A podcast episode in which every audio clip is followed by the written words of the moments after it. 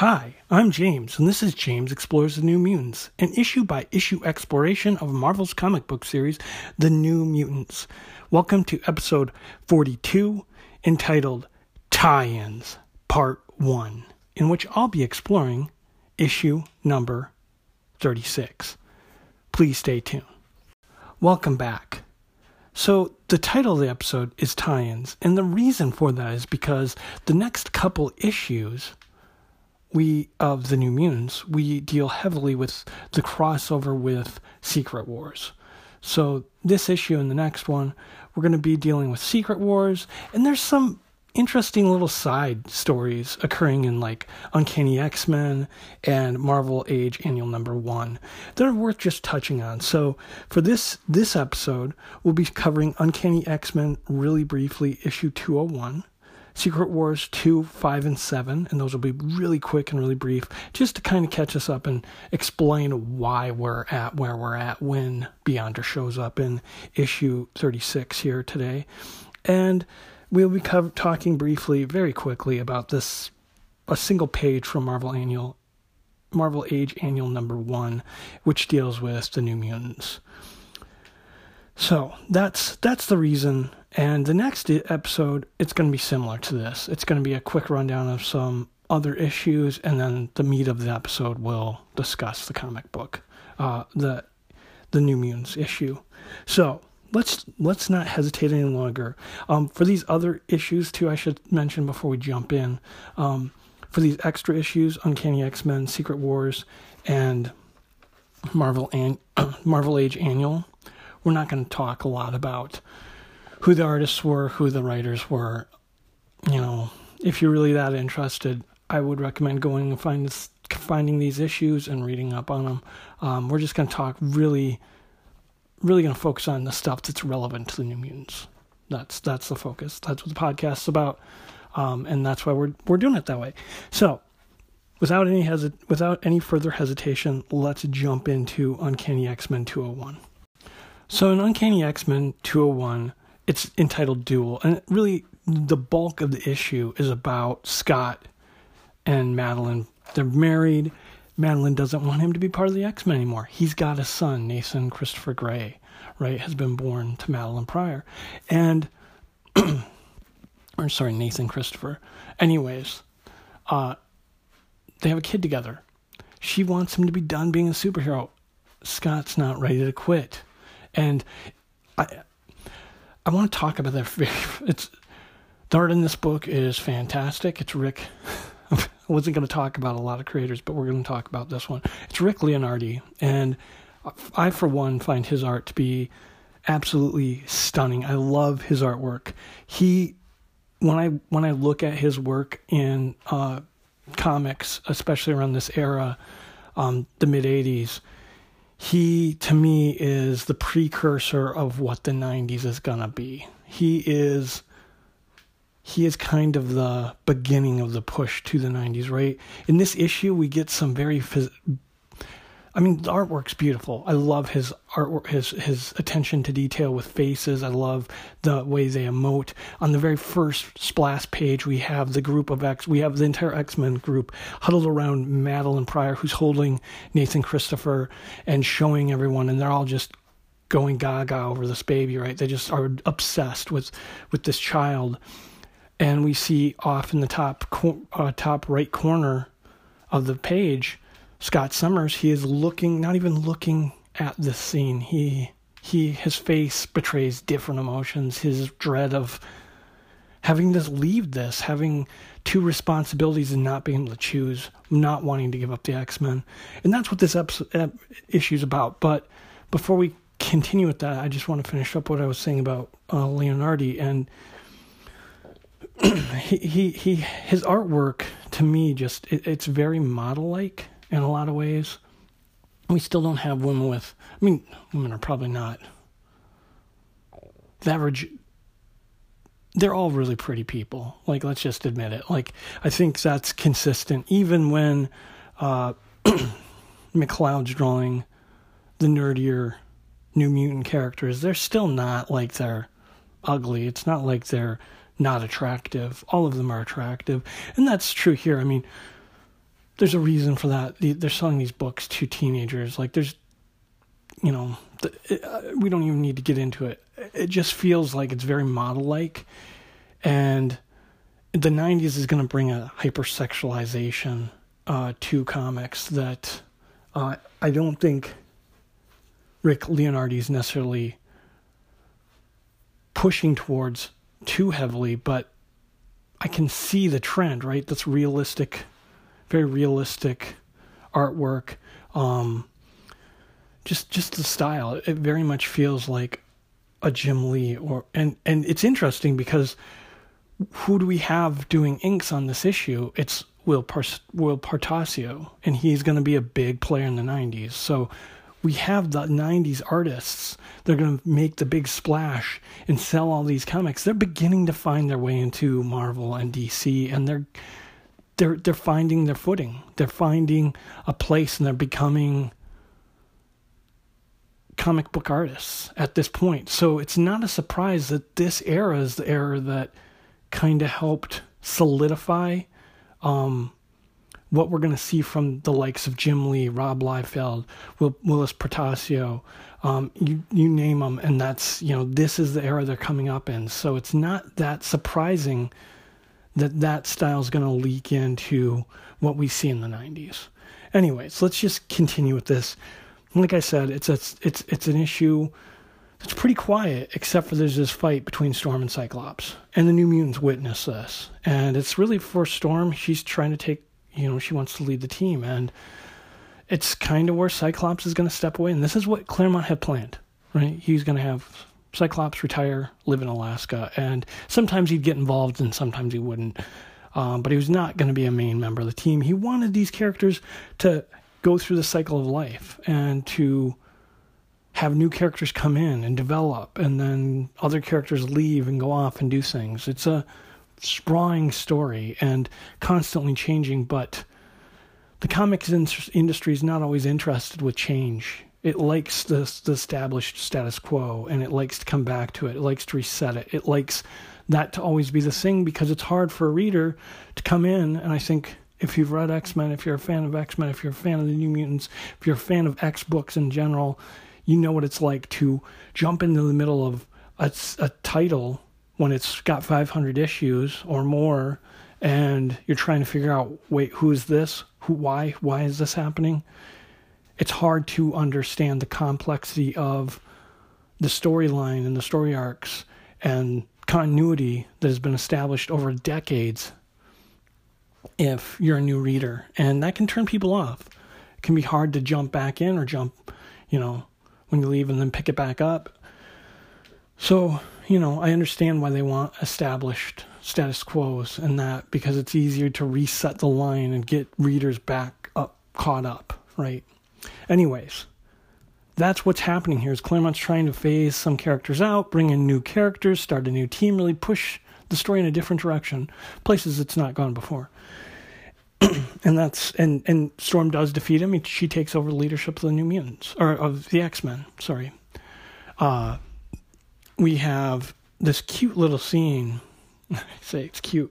The scene where uh, Cannonball, everybody's outside playing basketball. Well, inside the mansion, in the in, Cannonball is working. He's working on a term paper. He's trying to complete it. He's typing, typing, typing. He's really focused. And all of a sudden, the computer crashes. And he's freaking out. He's upset. He thinks, you know, all this hard work for over a month and it's just gone down the drain.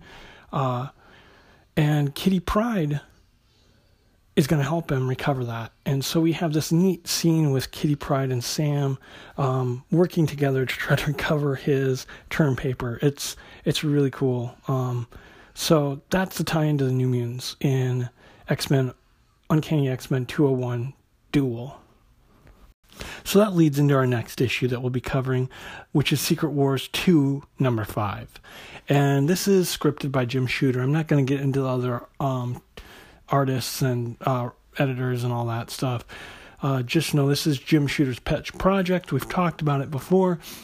You know, this is his thing, and it's also something I've gone on the record about not really finding very, uh, very pleasing. I really don't care for Secret Wars 2 at all. I find it very disruptive. I don't like the Beyonder. I think it's just an exercise in futility and just stupidness that really interrupts and disrupts and destroys other characters and other uh, story arcs that are going on at the same time.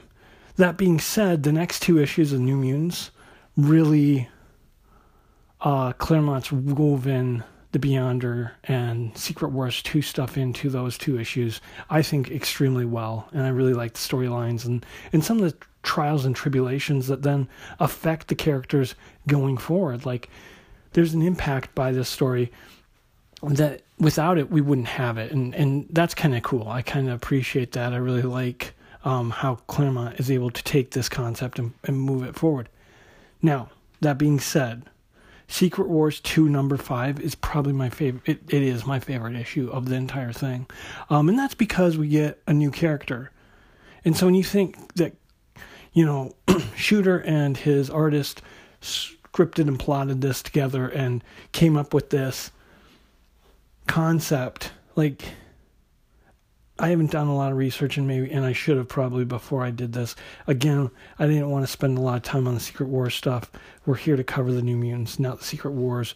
But Boomer, Boom Boom, Meltdown, Tabitha Smith, this is her first appearance.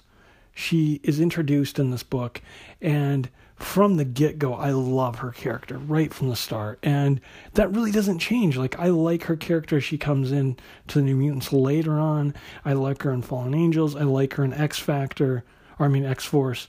Uh, she's a character that I just really appreciate. And, you know, I, I, I think it's great. And so to see the beginnings of her character right from the start, we see that Tabitha Smith that that's there when she joins X Factor, when she's around the New Mutants. Like, that's the same character, and she is fantastic. And so in this issue, Tabitha Smith, she's walk, she's trying to get to Westchester. She's trying to get to the to the X Men mansion. She's trying to join Xavier's School of Gifted. She knows that that's a safe place. She knows that's where she can go. She's just discovered she's a mutant. She, along the way, is met up with the. She meets up with the Beyonder, and he disrupts her travel plans. He destroys the train. She's shocked by this, and you know they begin talking, and, and she ends up befriending this guy, and they both are struggling with rejection and without you know with with being loners, and Tabitha tells him about her past that when her mutant powers developed, her father tried to beat them out of her. Essentially, they, she's always been appalling to her parents. She's always been weird. She's always not fit. And this mutation was just another place where she just didn't quite fit. She wasn't normal like everyone else. And so she's used to not being you know, not having people care. And they, they continue their discussion. He's just had this experience with Dazzler and she's rejected him. He is just torn asunder. Love has forsaken him and he doesn't see the point of life anymore. He doesn't understand why anyone would want to feel this stuff. And she tells him, nobody can just take a rain check on life. Your choice is to go on trying or just, just collapse. And he ends up leaving her right? And they've been talking about rejection. She has this game like she's going to be the first to leave. People leave her, and if she can either if people leave her, she gets 10 points. It's just a silly game. Now, throughout the issue, he meets up with Tabitha and we get more and more of this like this cool like really trying to just show this persona of like confidence and um self self assuredness and just this like I don't need people and I'm so cool. Like she's just putting forth this attitude of really being independent and super like with it. But really, underneath that, she is a vulnerable person and she keeps walls up to protect herself. And we see that in this issue. And that's something that she carries forward like this is Tabitha Smith, and and they set it up in the very first appearance, and it's it you know it's amazing. I really like this character, and I love what she becomes as she moves forward. Um, anyways, she continues to have these run-ins with the Beyonder. He does eventually help her to get to Xavier's mansion, but when the X-Men see, she knocks on the door. Tabitha Smith goes to the door, knocks, and she is greeted by Colossus. But our Peter, he's not in his metal form, and he's gruff with her, which is odd. I don't think that would be the way that he would greet her, but that's how he does. And they X-Men all come to the door because you know I guess that's what they do. They all just show up to the door when somebody knocks on it. Like what that doesn't make a lot of sense either. And instead of paying attention to this young girl who's probably there for a reason, seeking some help. I mean, because I don't think the X-Men just have people coming up to the door and knocking on it at all times of the day. They see the Beyonder in the car and they charge out and they just start attacking him because that's what you do. And it comes out that maybe Rachel uh, Summers. She may have been like, you know, co- coercing them through her mental abilities to attack. But either way, you know, they do this, and Tabitha runs away. This this is my biggest problem with this issue is how the X Men are written. Like, it just doesn't make sense. Like, I know the Beyonder's a central theme, and you want this and this and this, but like, the X Men, their whole goal is protecting mutants and mutant kind, and like not one of them had a concern that this little this young woman showed up and not like maybe Rachel sensed Beyonder and forced her teammates to attack him. I don't know, but either way, I'm I'm disappointed with this. I don't like how it's written, um, but they need Tabitha to run away. So the Beyonder shows back up. Tabitha's frustrated. She's lost in the woods. She's run off into the woods in, you know, on the still on Xavier's property. The X Men don't bother to track her down because Beyonder disappears. They they said, well, we're going to talk about the Rachel thing first, and then then we'll look for the girl. Like I said, just again like if you know Rachel's done this and you want to confront her, that's fine. But I think they would have sent part of the group to look for this young woman who showed up the door looking for help. They don't do that. They just talk to Rachel. And Tabitha goes into the woods all by herself. She's lost. She's desperate. And she's threatening to blow herself up with one of her time bombs. She's calling out to the Beyonder. He said that if he she called him, she would come. He would come to her. He would, you know, show up. But he's not showing up. And he he eventually does show up just before time bomb explodes and he stops it from killing her. And they go into the space and they go to the Celestials place and the world where the Celestials are in, basically come from, and it's apparently this tourist trap. And this is kind of a neat part. And Beyonder and Tabitha are doing their thing, and and the Beyonder he's he wants to sh- I don't know he he's gonna fight the Celestials, but this freaks Tabitha out. And when he comes back after he's threatened to blow up the planet and kill everyone, destroy the universe, to get the Celestials to fight him. Tabitha wants nothing more to do with him, and she demands, you know, he tells her he'll give her whatever she wants to remove her new mutant powers, to make her look pretty, to do all these things, none of what she wants. And what she asks for is him to, to leave her alone, to, to put her back, take her home, leave her home, and just stay away from her. And he does that. That's what he does. So when she gets, she's in Westchester now, the, the uh, or Salem Center, I think. I might be New York. I, I don't remember off the top of my head. After having just re, you know perused the issue, uh, she makes a phone call. She calls the Avengers, and they set up a trap. And she go, she does call the Beyonder again, and he comes and he's telling her he's sorry and that he wants to, you know, he's trying to make amends. He's trying to make things right. He misses her. That's what he tells her. He misses her. He misses their friendship. And she says, Yeah, yeah, me too. And in this embrace, while they're, you know, uh, getting along, she plants a time bomb. And the Avengers come out and they begin pummeling him, but he's not fighting back. And the Avengers let him go and he wanders off.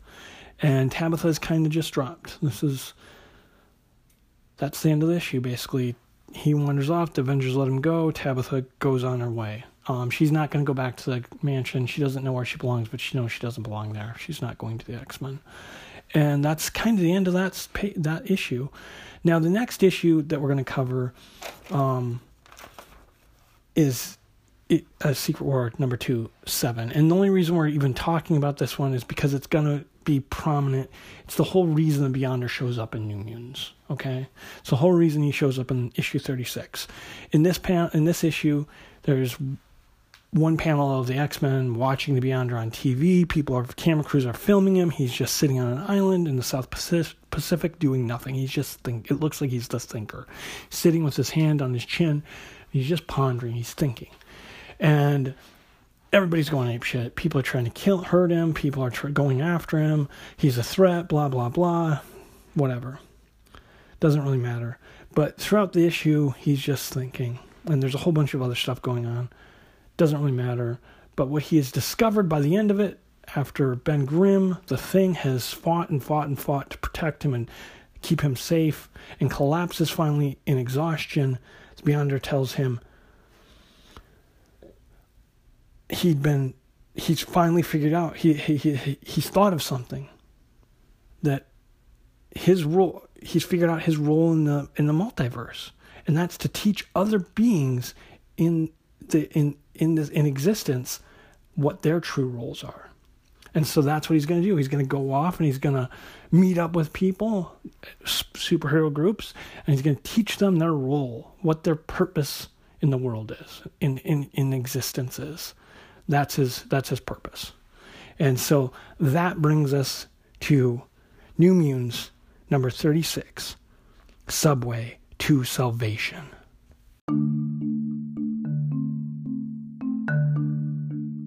So let's quickly review our creative team. We've got Chris Claremont, he's the writer. We have Mary Wilshire and Bill Sienkiewicz uh, as the art team.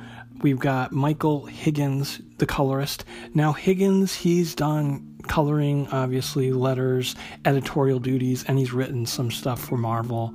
Um, so he's he's a he's a familiar uh, he's a familiar face in comics. Uh, so you'll see him in creative teams elsewhere. Um, Orzechowski, he's back on letters. We got Nocenti and Shooter as our editing staff, and that is this issue. So um, we know that uh, Mary Wilshire, she has become the regular artist on the title. Uh, she's not going to be lo- around for a real long time, but she was announced as being the regular artist on the title. So uh, we'll talk more about that probably at the end of the issue uh, the, of this episode. Anyways, let's not hesitate any longer. Let's dive right into issue number 36 Subway to Salvation.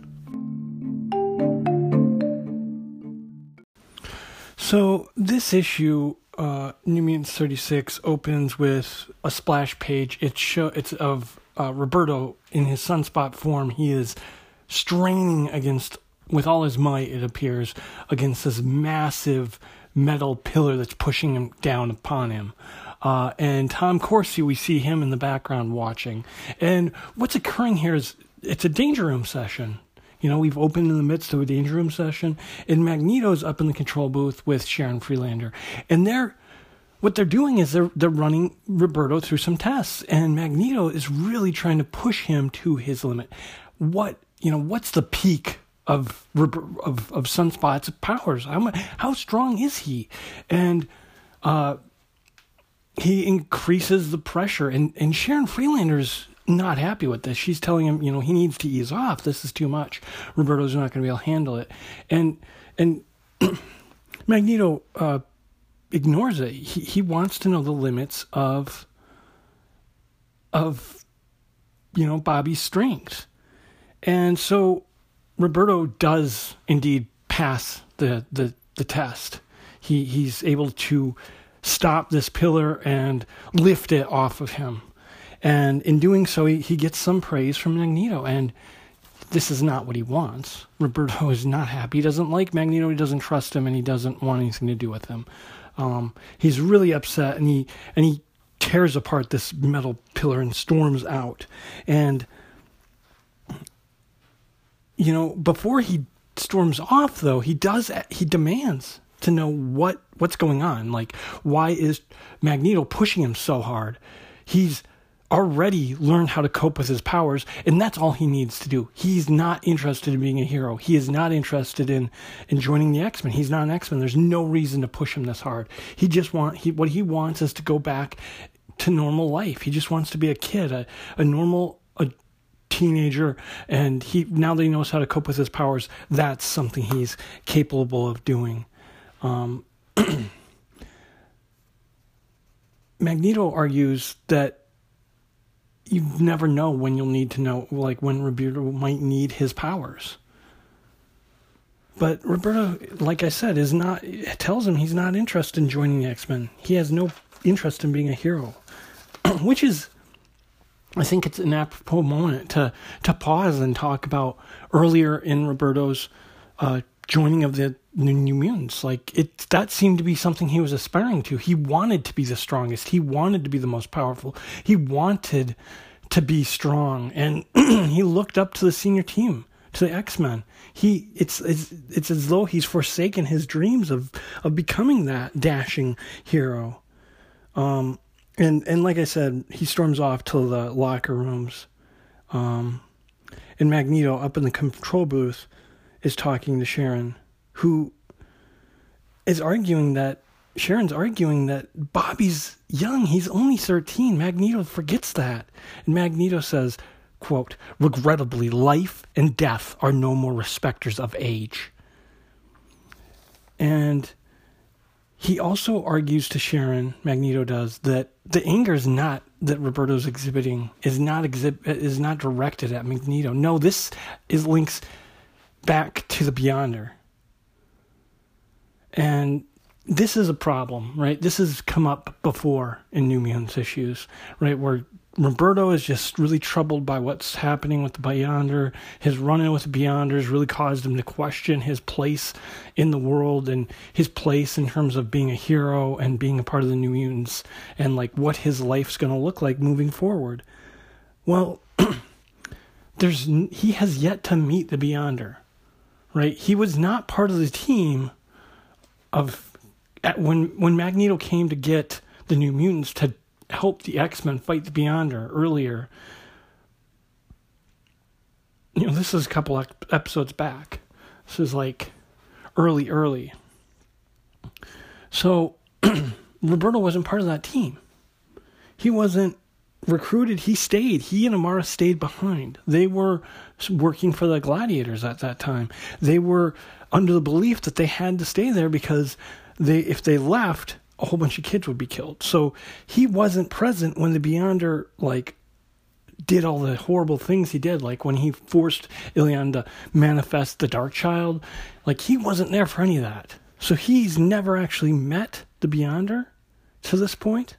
Um, so it's that that's this is that's what they're trying to do though. They're trying to link his anger back to something that supposedly happened, where he had a run-in with Beyonder, and it and it changed his perception of the world around him. Now.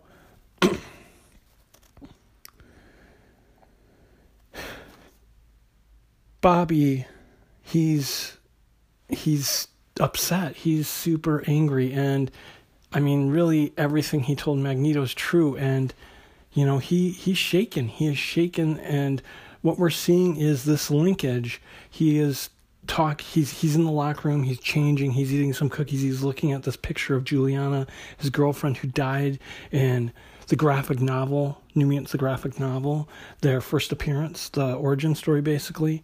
Um, and he's he's wishing that she was still alive that he'd never been a mutant because they'd be living happily ever after now. But that you know, with the Beyonder, he's questioning everything that he can't exist. There's no point. Why even try? Why try to be a hero? Because anybody you save, the Beyonder can just, at the snap of the finger, wipe them out. There's nothing anyone can do to stop the Beyonder, so what's the point in trying? There's no point. It's just and this is kind of where Bobby's going to start to break with the team. He's going to leave the team here momentarily and be gone. And he'll have some he'll come back and then he'll leave the team again later on. But uh, here's one of the breaks with the team, and it's it's over this conscious this his crisis of conscience, of confidence. Um, in the face of the Beyonder that that's causing him to question this. And like I said, he has yet to meet the Beyonder, at least on panel. So unless he met him off panel, um, it's it's an odd. He's he's the right character in terms. I like his irritation and distrust of Magneto, especially with everything that happened with the Hellfire Club and his father. Like I think that makes a lot of sense, but I just wish there was a clear linkage that we could draw from him and the Beyonder. Um, so yeah, that's where we're at. Roberto's not happy and he's going to be taking off. Elsewhere, at the public library in New York, um, we see Kitty, and she, Kitty Pryde, the member a member of the senior team. She's at the library here and she's doing some research. She's researching a Norse uh, history and, and mythology, and this all ties back into something we'll cover later on in the spring special, um, the Asgard Wars, and specifically uh, the New Mutants Special Number One and Uncanny X Men Annual Number Nine, and that's what this is harkening back. That's why she's there doing this research. She's got some questions. She wants some answers. She's also waiting on Illyana, one of the members of the New Mutants. Many of us know her as Magic. And Magic is riding the subway. She'd been shopping at Bloomingdale. And she's riding the subway to meet up with Kitty. Now, I want to talk briefly, really quickly, about this image of the subway car. Uh, we get this establishing panel of the subway and the subway car as it you know is going down the tracks, and on the side of it, we see X Men T E S period S, and this is just on one of the sides of the subway car. Now, I was curious, like that's an odd thing to be graffitied on the side of a subway car. Now, I think some of us have probably heard about other podcasts uh, that a really popular podcast. Let's just talk about them specifically. Jay and Miles explain the X Men. It's a fantastic podcast. If you haven't listened to it, please do. It's great. If you love the X Men, if you like anything tied to the X Men, they're fantastic. They will explain continuity and make it all make sense. It's awesome. Anyways, they have had artists and their own basically create shirts. They've created shirts, right? T-shirts. And they had this Lila Cheney shirt. Well, that Lila Cheney shirt showed up in an Uncanny X-Men book. Okay, so this is art, fandom art and creations showing up in X-Men continuity. Now, I did some really, really quick, dirty research on Google, just typing in X Men and Tess, and I came up with some interesting hits. And one of them was about some subway outlaws in New York in the 19 late 70s, very late 70s through the mid 80s. And it was just a group of graffiti artists, from what I can tell. And that's one of the artists is Tess was named had his his you know nickname was Tess and the whole group they went by X-Men.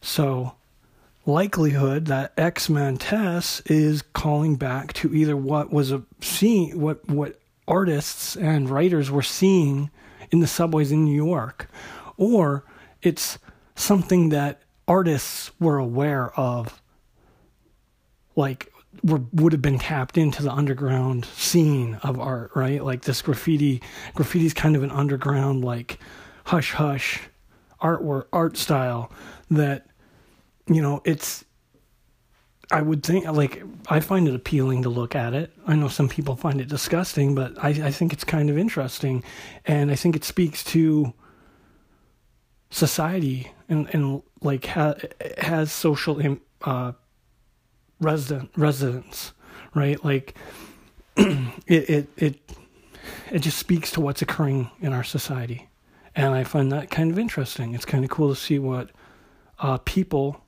what people are thinking. And sometimes through art you can you can get that. Now it wouldn't be that hard for me to imagine that i mean i'm not an artist even. And i and i would i, I find it interesting. So it's not that hard for me to think that maybe uh, people like the like bill sienkiewicz and other artists would be drawn to that. So or they simply saw it on the on, on subway cars and new people that are reading X Men in New York would also have seen it, and it's just kind of a cool thing to put in the book. Either way, I think it's a really freaking nice touch, and I love it. Um, and hopefully, my research is accurate. Um, I, I, it might be something I'm going to look into further. But either way, it's it may be an Easter egg. now, like I said, Illyana's in the subway car, and she is, you know, trying to get back to meet up with Kitty. Well, all of a sudden, the, sudden the the cars stop and people are panicked. There's a bright light. Everybody thinks there was an accident, maybe a fire, and Illyana's like thinking, "Oh my gosh, I'm gonna be late." You know, Kitty's supposed to meet up with me, and it's none of those things. People are panicked, but she Illyana hears a very familiar voice. She recognizes it to be the Beyonder, and he uh, Illyana is ready to fight. He is ready. She is ready to fight. She confronts him. She, you know, produces her soul sword. The armor appears. She lashes at him. He basically catches her soul sword. No one else is can touch it besides Kitty Pryde that we know of to this point, and he's holding it in his hand. He takes the sword from her and he manifests her evil side just like he did earlier in the Secret Wars, and uh, he tells her that he's got he's going to give her a gift and he he pulls the this evil uh, dark part of her soul out of her body and she's basically becomes the person that the the teenager that she was supposed to be had she not been meddled with by by Belasco. Now, I'm going to take a quick aside here because this is going to come up throughout this issue. It's going to keep coming back to this that this is the person she's supposed to be. One of the things about Illyana, I argue, is that that she is and kind of always has been just a mirror, right? So people have expectations of who she should be, and she tries to reflect those expectations. She has this dark part of her, this dark core but like for her brother, he calls her, a, you know, his little snowflake. She's always going to be this innocent, teeny little girl to him, and she wants to be that for him. For Kitty Pryde, she's something else. For Danny Moonstar, she's something else. For everyone around her, she is something else, but doesn't know, in my opinion, who she is herself. And I find it really interesting that if this darkness is pulled from her soul, that she would know that this is who she was supposed to be. Because I don't think that removing this darkness, this evil side of her, would would would repair the damage or the the problems with her development, right? Like the trauma from her childhood. Like that still would be there unless he cleansed that from her. But then how could she like so it gets to be a little convoluted here in my opinion. This is a place where I don't have problems necessarily with the story, but uh, you know, she does say later that she's not been brainwashed, um, but that she just sees the opportunity for so much better for humanity. So he does pull this from her and he tells her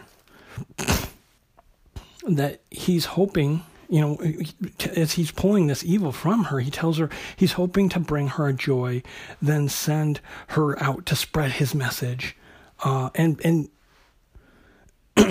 he he lifts he he basically has a subway car fly rip up through the ground and fly off with Illyana inside. And she's going to take his message to others and help convert people to this, um, what we'll call later, like a universal consciousness, right? Everybody will be on the same wavelength, working towards the universal good. And, you know, humanity will be better for it. And, and, and, really the the guide for it all will be the Beyonder. He's the overlord. Um, so Beyonder, he, he thinks to himself, and I'm going to read a quote directly from him. It is the best this way. They should be led along the path of glory by one of their own. And this story, it's, it rings familiar. If you've read, if you haven't read um, Asgard Wars yet, especially the first portion, the first two chapters, um, specifically the X Men versus Alpha Flight, it deals heavily with gifts and the right of choice and you know who who gets to choose like coercion and um, being forced to take and accept a gift even if it's good against your will um, and and we're getting into that territory here and I think it's handled well here. I don't think it's handled well here because it's the Secret Wars. I think it's because of the writer and the art team, um, honestly, and not so much the Secret Wars plot. so, um, The Beyonder, if you're curious, in the the counterpart to the Beyonder in the X Men versus Alpha Flight portion of this the the Asgard Wars would be Loki. Loki. Um, anyways, back at the library, Kitty's startled, and she's startled so much so that she phases through a chair and falls on her butt. She looks up onto the table at the book she was reading, and across it lays the soul sword, and she knows it's Illyana's. And this has happened once before when the Beyonder showed up. And so she picks up Illyana's soul sword, and sure enough, the armor appears on Kitty. This is, to our knowledge, the only other person besides now the Beyonder who can wield the soul sword. Um, and along with all this comes the Beatrix medallion, and this is the medallion that holds Illyana's bloodstones, right? Those soul portions of Illyana's soul that, if enough are collected, if two more are collected in this pendant, this medallion, the gateway for the elder gods will be will open, and in comes elder gods that will destroy and rule and do whatever they want to do to Earth. Now, sure enough, what begins to appear in the library are demons, and Kitty begins to do battle with them in New York. Meanwhile, back in the mansion, the new mutants spend time unwinding at the pool, and the first person that we realize that's missing is Roberto. He's not there. And Sam is curious about that, and that's because Roberto's run off, remember. Now, we also notice that Cam Sam, sorry, Cannonball Sam uh, notices Amara, and she is having sunscreen put on by Karma. And here's you know, there's some there's some stuff that comes up here. We we you know in terms of Danny, we have uh, Karma's comment about Amara. The silly girl is as red as Danny. So we've got the commentary about again singling out the Native American in Danny. And then Doug, he challenges Danny to a race, swim, you know, swimming in the pool, calling her chief again. It's his term of endearment, I guess, for Danny. Um, you know, it, it's really hard for me to judge here because, uh, like, I'm not Native American. I am a white white man, and uh, but what I've what I what I try to to exhibit is if somebody tells me that something is unwanted or you know they would consider hurtful or harmful, I shouldn't do it. That's that's my rule of thumb. Uh, it's been that way for a long time, you know, and you know these these things are problematic, you know, and even if like these people are friends, it's still problematic that we put this on a page for kids to read. Either way, it's not the worst we've seen in New Mutants for sure, but it is, I would say, I would argue problematic. It might not be what we what we want to put on the page for people to consume. Uh, we should probably have a higher standard. And some people would argue, well, political correctness is a load of hogwash. I just think respect. That's what it is. It's respect. I make a choice to respect those around me and if people don't agree with that my choice that way that's that's fine. You don't have to but i would argue that that's the point. Like that's why i do it. Anyways uh, let's get back to this. Now you know with all this hubbub going around in the pool everybody's having a good time you know warlock's in the pool. He's a submarine Rahne cannonballs into the pool. Everybody's just really enjoying themselves. Sam looks up and he sees something odd and he takes off. He ignites his uh, cannonball abilities, his legs ignite into flames, and he jets up into the sky. People are kind of surprised. They're looking around to try to see what's going on. Why does Sam take off? And then all of a sudden, a demon appears at the pool, and Danny calls her team to action she's you know a leader. She's supposed to be co-leader with sam but more often than not sam usually jets off leaving danny to kind of direct things. And she tells her teams you know we got to take care of this demon. Let's you know they and they try to deal with it. They all kind of launch attacks at it not really having a lot of success until warlock who's still in the pool reaches up and touches this demon. And he he this contact turns it into this techno organic uh, being, and then he from that he's able to draw its life goal and essentially killing it. So War- Warlock defeats it. Well, Sam, who is up in the sky now, he sees this giant, giant uh, subway car floating in the air, and he's intrigued. And in the doorway stands Illyana, and she offers Sam her hand. And the subway car will eventually land in the backyard, basically, of the X Men mansion, and her teammates will all surround it, will all come to it. Now, Illyana and Sam talk to, you know, and Sam, he, he does take her hand, and he, he's quickly, through the power of the Beyonder, swayed to the Beyonder's way of thinking. He accepts this gift. And Sam and Illyana, they talk to the team, they ask, and, you know, they're confronted by their teammates at the, at, you know, as they're coming out of the subway car. And Illyana and Sam both reply, it's not important. They've learned something wonderful. And they explain that the Beyonder offers a universal uh, consciousness, and he's kind of the overmind. And Sam ties it back to the sci-fi novel, and here again, like this is this is Loki and the Loki and the Asgard Wars is what it reminds me of.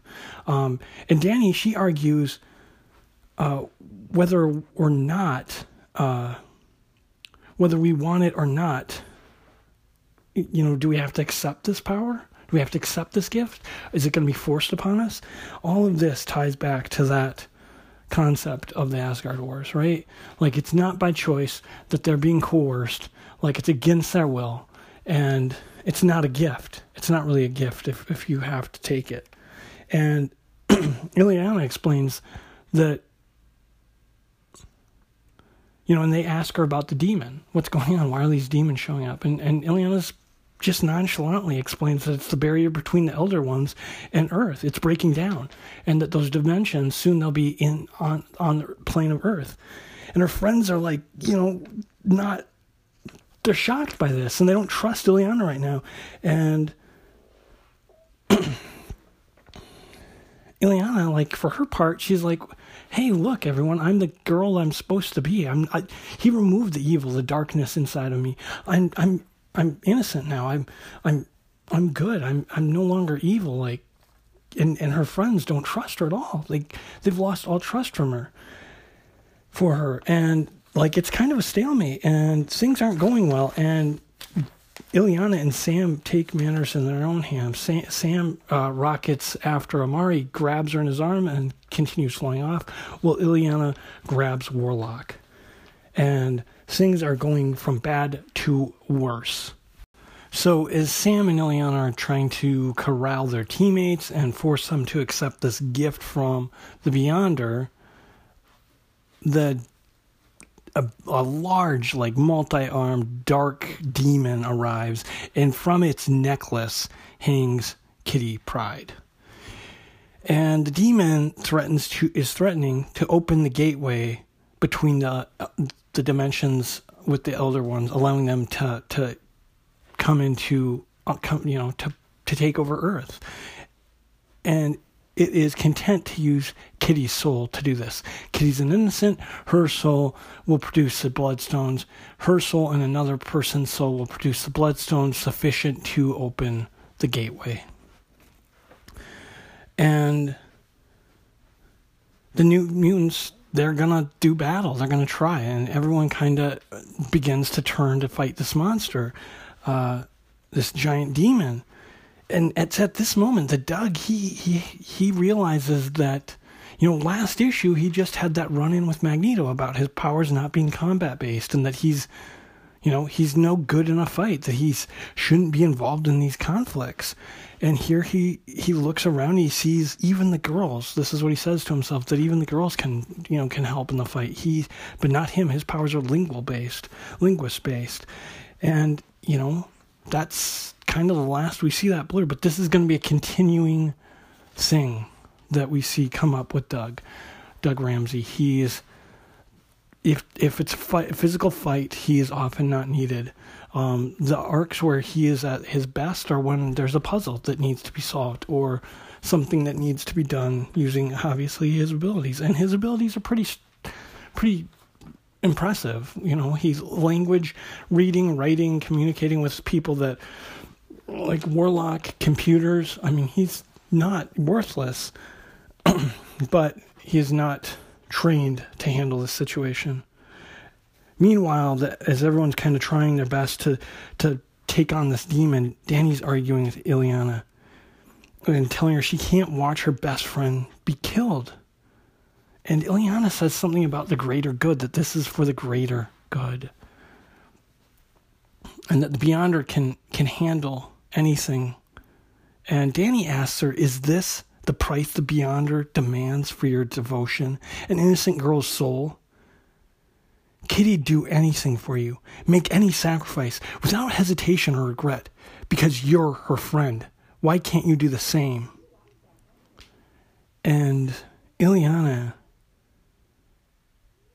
for her part, realizes that Danny's right, that she cannot let her best friend be killed, that she, to save Kitty in this moment, she's going to have to take back her magic and the responsibility that comes with that. This will cor- corrupt her soul and she'll become evil again. And she does. She does that. She she does and and with that she becomes more of like a dark child image. She her body's either she's either wearing this red garment or uh, and it appears as though she has horns and the soul sword manifests and she lets loose this magical blast that just hits the demon. It also frees Sam, um, and from his this demon's grip, and he he uh, Illyana calls to him and tells him she needs a you know needs to get up in the air, and he flies her into the air, and she is able to cut down this giant demon. Um, and with the demon defeated, you know, it smells horrible. People are comparing it to how bad it smells after Nightcrawler's teleported. Illyana finds Kitty and drops to her knees and holds Kitty in her arms and is looking down at her and she just keeps repeating she's fine she's fine as her friends are asking about her. And Kitty is fine she's okay. And Kitty you know looks up at her and says yeah I'm fine and tells Illyana you did real good. Me I wasn't worried. I knew you saved the day. And you know it's it's kind of like the Secret War stuff is, and that's the way this issue ends, right? It's a long shot and. And a stat, you know, the can it's the last panel is a wide shot of the the mansion grounds, and we see just little blips. And on that last panel, it says, "You'd say, I know, I knew, I know you'd save the day." Um, and that's the end of the issue. And like I said, this this is the the Secret Wars tie-in, and it. I think, I, I like I said, I, said at the start of this issue, uh, this episode, I'm not a big fan of the Secret Wars. I think it's, uh, for the large part, it's it's not worth. Uh, it's it's pretty worthless. It's not a very good uh, comic. Um, if you like just reading something to read it and enjoy it, like it can be good for that. It's it's not so bad. It's a comic, you know. It's it's worth, you know. It's it's not. If you read it, you're not going to bleed your eyes out. But if you're looking for depictions of the characters, like the heroes in it, if you're looking for like what's Spider-Man like, if you're looking what's what's the Avengers like, what's Fantastic Four like, what's Thing like, what's what's New Mutants like, what what are the X-Men like, you're you're not going to get accurate depictions of those characters. You're just not. Um, and so in a lot of ways there's that there's issues with that. There's just some just nonsense like spider-man teaching the beyonder how to use the toilet. Like that's just ridiculous. He teaches them how to poop. That is ridiculous. Uh, it might be kind of funny but it's like if i was collecting spider-man i might want to have this issue just because spider-man's in it. But other than that who you know really who cares? Um, either way uh, this i think is Claremont, as far as in the New Mutant stuff, his best use of the Secret Wars. It's the most fluid, it's the most interesting, it's the most understandable, and the next issue is even better than this one. So, uh, which is exciting. I'm really excited to get into the next one. And speaking of the next issue, uh, at the bottom of the panel, at the page, it says, Next, Beyonder's Vengeance, If I Should Die, is the title for the next issue. Um, some quick stuff I do want to touch on here before we wrap up this this episode. The, I, I'm sure I've talked about it before, but the linkage between Kitty and Illyana. You know, you know, I I think that that's pretty strong. The fact that the Soul Sword manifests and that they have this this bond that's so powerful, that part of Illyana's like essence, her soul, because the Soul Sword, remember, she crafted it from her her soul.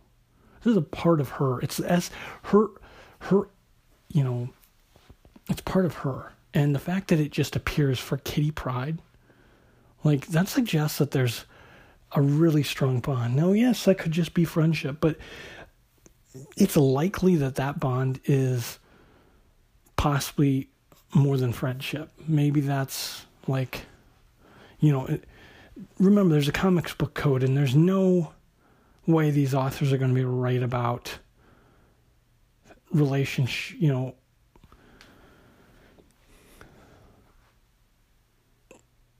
a relationship that's not heteronormative, right? And so anything that would be more than friendship, more of a romantic relationship between Kitty and Illyana or Kitty and Rachel, that's not going to happen on panel. You can have things like the soul sword represent, right, and speak to something that that represents suggest that you know you can suggest it you can hint at it you can dance around it but in this era, they're not going to pin it down. They're just not. They're not.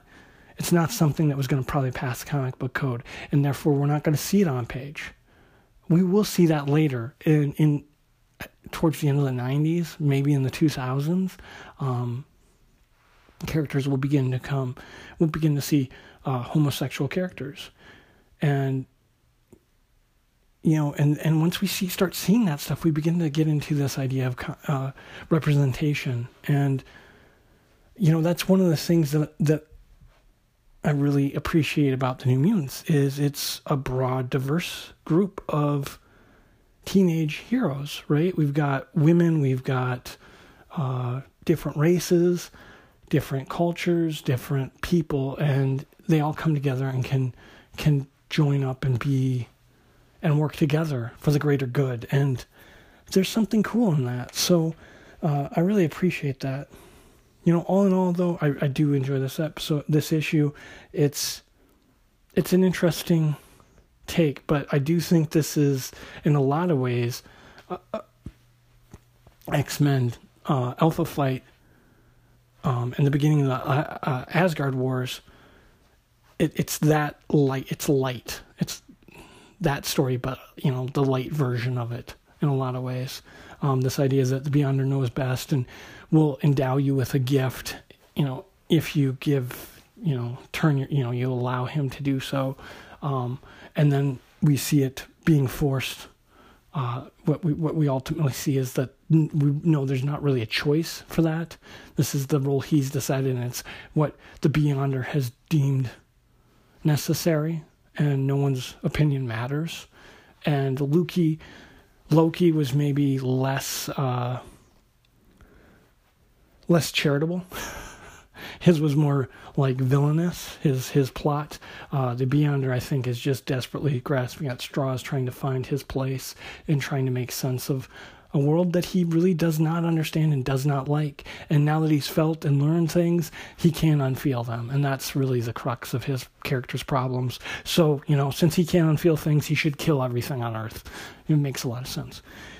Anyways, we will get more into the Beyonder in the next issue. We will have a lot more tie in uh, issues in that uh, uh, episode.